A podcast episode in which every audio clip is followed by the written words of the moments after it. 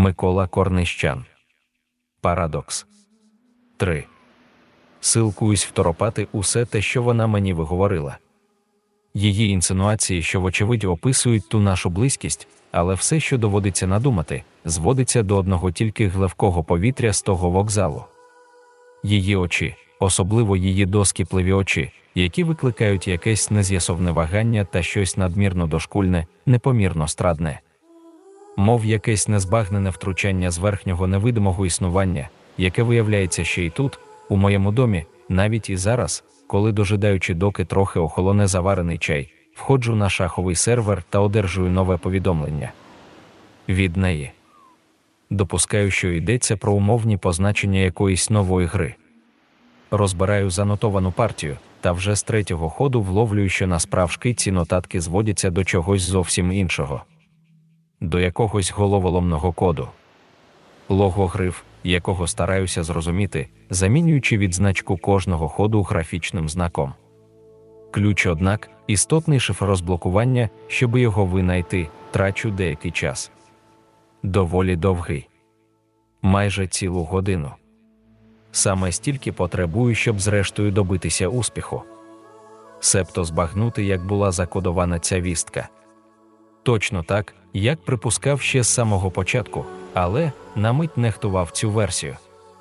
Точніше, у кожному квадраті з шахової дошки, зашифрувавши адреси, отримані в підсумку, вона помістила по одній букві в алфавітному порядку. Фігури, позначені літерами Q, R, N тощо, по суті, не грають жодної ролі. Їх вписано отут лише для того, щоби сплутати все, вислати мене на порочний шлях. Головною у цьому випадку є лишень геометрія. Віртуозно, посміхаюся, дістаючи домірний результат, цю адресу, яку відразу ж вожу в пошукову систему. За 0,68 секунди Mozilla повідомляє, що з такою назвою є приблизно 24 300 результатів. Назва університету позначена червоним кольором на відкритій прямо на першій позиції карті. Місце, де я був сьогодні. Скоріше, вчора, бо я помічаю, що від полуночі минуло вже більше двох годин.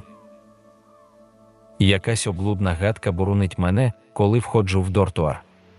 Звісно, що беручи до уваги вище згадані обстановки, запитуюсь, чи за мною стежили. Бо звідкіль ця адреса? І як вона дізналася, де я був учора? А може, цей казус навіть і не потребує перевірки, бо це просто якась банальна аберація, та ніщо інше. Перш за все, безумовно, що зашифрована в приватних повідомленнях адреса повинна би мати певне значення. Але що саме вона хоче оповістити мені, надіславши координати цього місця? Та що інше, як неправдоподібне місце майбутнього зобачення? Може, завтра, точніше, сьогодні. Можливо, сьогодні, коли для мене вже і так все стає дочиста зрозумілим. Очевидним аж до того моменту, коли в шифрі відправленої гри з'являється рокіровка. Цей хід, який, розшифрований у тому самому реєстрі, визначує розрив у один рядок на аркуші паперу. І тільки перегодя слідує те, що я загалом не можу аніяк утямити.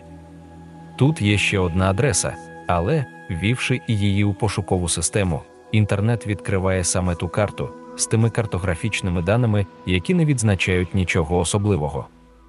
Жодної установи, жодної будівлі чи якогось прямого орієнтиру. Запросто один лише ліс і все. І якась річка за два кілометри від перетину широти і довготи, позначених нею. Орієнтир, якого доводиться розшифровувати набагато важче, ніж адресу університету. Тому що я помічаю, що нормуючи числа, вона вживає досить заплутаний алгоритм.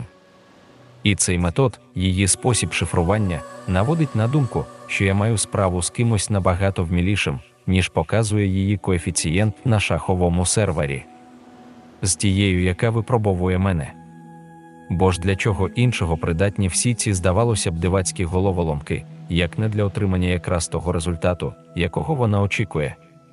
Просто хоче побачити, хто я насправді, скільки з того, що я доводжу, є дійсним, і який процент обману застосовую, скажімо, під час наших спільних ігор. У такому випадку я доходжу висновку, що мені не слід робити нічого кращого, ніж ініціювати наступний крок. Просто лишається розглянути цей похід з декількох ракурсів. Як і гамбіт Еванса, завдяки якому дозволена купа варіантів подальших атак, несподівані удари. Як і зараз. В цій секунді, коли годинник показує рівно третю, і я відправляю їй виклик до нової гри. Новий поклик прийнятий відразу. У наступну ж секунду. Наче вона знала, що я тут, неначе чекала. Ти уловив загадку. Пише мені, коли я атакую її туру з Х8. Та чи спромігся?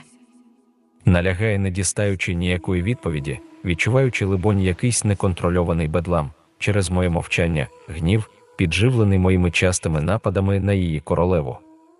Там нічого немає, відповідаю, здаючись, звичайно, до другої адреси. Є дещо. Щось вагоме. Читаю, захоплюючи її коня з С3. Та одразу розумію, що вона репрезентує собі щось зовсім інше. Допускає, що я не уторопав жодної з цих анотацій. Тому навіть і не догадується, що я маю на увазі другу частину зашифрованого тексту. Та ймовірно, що так і краще. Вірогідно, поки що мені навіть і не слід би поспішати з фактами. Найдужче зараз, коли я не знаю нічого, майже нічого. Ким вона є? Чим займається? Яке її справжнє ім'я? Та ще безмір того, з чого зміг би витіяти прийнятний портрет, щоб установити її ідентичність, аби відкрити її справдешні ідеї. Бо не знаю, чесно кажучи, навіть і не знаю, що вона для мене зараз означає. Тепер, коли не відчуваю нічого крім якоїсь відмови та дивної охоти по рахунку, викликаного лише цими шаховими партіями, яких я граю з нею дедалі частіше. Усе інше, інші аспекти, на даний момент, мене не цікавлять. У цій миті, коли перемагаючи її хто зна скільки разів, не можу навіть ані уявити собі її фізіономію. Лик тієї, яку я бачу майже щоночі, але мені все одно, поки знаю, що ніщо, абсолютно ніщо не пов'язує мене з цією людиною. Зрештою, з цією незнайомкою. Якась звичайна жінка, для якої я можу бути не чим іншим, як таким же іксом. Гра в шахи. Для мене це просто розслаблення, специфічний опочивок між двома новелами, замовленими різними видавцями, або між двома статтями, в яких докладаю все те, що згадую з теорії літератури, естетики чи етики. Ця гра, навіть якщо це гра розуму, і кожен раз вона проводиться завжди по-різному. Для мене це навіть не пристрасть, якраз та жага, яка з часом стає докучливою ідеєю, а лише миттєвий передих. Таким чином, мої віртуальні супротивники можуть бути такими ж чужинцями, б'ючись лише для того, щоб довести собі, хто вони насправді, який їхній раціональний рівень і скільки з того, що пропускають, ким вони є, підтверджується і насправді. Інше, в даному випадку, не має жодного значення. Та що якщо суперник якось по-іншому думає про тебе? Та в чому суть, якщо вважає тебе гіршим або кращим за нього? Він усього лиш якийсь невідомий. Резюмуючи, розуміється, що будь-який його виклик жодним чином не може вплинути на тебе. Та що з того, якщо ти займаєш перше місце в стандартному рейтингу? Це всього тільки гра. Так само, як і життя. Як і це життя, сьогоденне існування, в якому все наявне роковане на невпинні зміни. Як і ці ходи, її останні ходи, яких аналізую ретельно та спостерігаю за реальним її прогресом. Майже нежданим. Поступово виводячи її уже на якийсь вищий рівень. Можливо, викликаючи своєрідне задоволення до того моменту, коли, трохи затягуючи з наступним кроком, замислюючись глибше, вирішую скоротити її відраду. Я даю їй шах і одночасно атакую туру, яку намагаюся захопити. Її останній опір, зберігаючи живою надію щодо аж такої бажаної перемоги або, принаймні, на нічию. Просто вона не знає, що з точки зору логіки я ніколи не йду на компроміси. Але хто я? Пише мені все ще борючись. Та якраз це й найдужче подобається в ній той факт, що вона ніколи не здається, а бореться аж до посліднього кроку. Якось ти запитував мене, хто я. Пам'ятаєш, Продовжує, коли я позбавляю її від пішака, якого вона не поспіла перетворити на королеву. та чи пам'ятаєш, Наполягає, либонь, відгадуючи мій гарний настрій, визваний її грою, яка при кінці постає все більш хаотичною. щоби узнати, хто я, заглянь за межі цієї гри. Зупинись на мить і зрозумієш, що до певного моменту ми думаємо майже однаково. Має рацію. Вона цілком права, підсумовую, синтезуючи знову і знову усі партії, проведені з нею, зупиняючись на визначальних моментах, аналізуючи її упущення та помічаючи, що робить їх лише при кінцях матчів.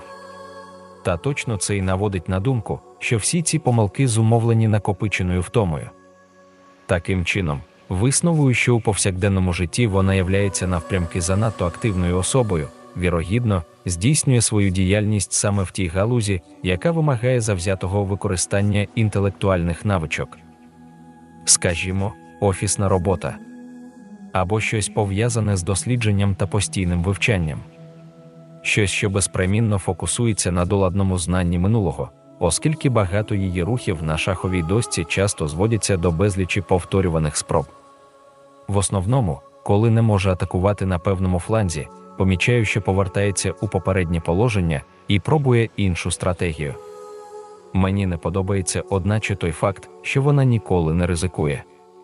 І саме від ціль випливає якраз ще й її стабільність. Таким чином підсумовую, що вона врівноважена людина, яка завжди керується одними і тими ж девізами, так добре вкоріненими у її свідомості та поведінці.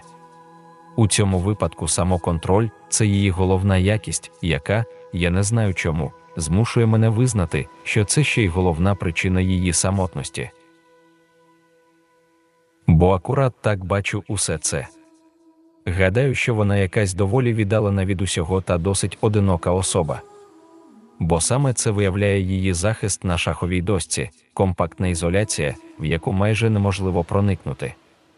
До того ж, помічаю ще якусь її прихильність до коней в обмін на слонів, що змушує мене вірити, що десь у глибині свого серця вона жадає якраз тієї свободи, якої не може упізнати самостійно. Потребує підтримки та безпеки, яку може приділити їй лише інша людина. Та коли знаходить достатньо сил і наважується запитати мене, де помиляється, я знаю, що прагне опори. Бо щось, однак, не є зовсім таким, яким повинно би бути. Можливо, у її житті, як і в кожній грі зі мною, завжди з'являється та сама проблема, від якої узагалі не може позбутися, бо не бачить іншого рішення, іншої сторони істини. Але і не здається майже аніколи. Не відступає, а бореться з тим самим розчаруванням, звісно, чекаючи моєї можливої помилки. А може, просто всі ці безглузді продовження не що інше, як потайні прояви майже нав'язливого бажання провести якомога більше часу в моїй компанії. І якщо це так, це означає, що в цьому випадку я повинен бути б набагато обережнішим. Принаймні вночі. Цієї ночі, коли мені доводиться написати їй дещо, бо не так, ні, не так повинна би закінчуватися гра, яка стає все більш неоднорідною з кожним новим викликом. Мені треба пояснити, чому в деяких випадках я відмовляюся відповідати. Знаю, пишу їй. Ми думаємо однаково, і це вимушує мене бачити в тобі ідеального супротивника, продовжую, подаючись до інтерпретованого суб'єктивізму.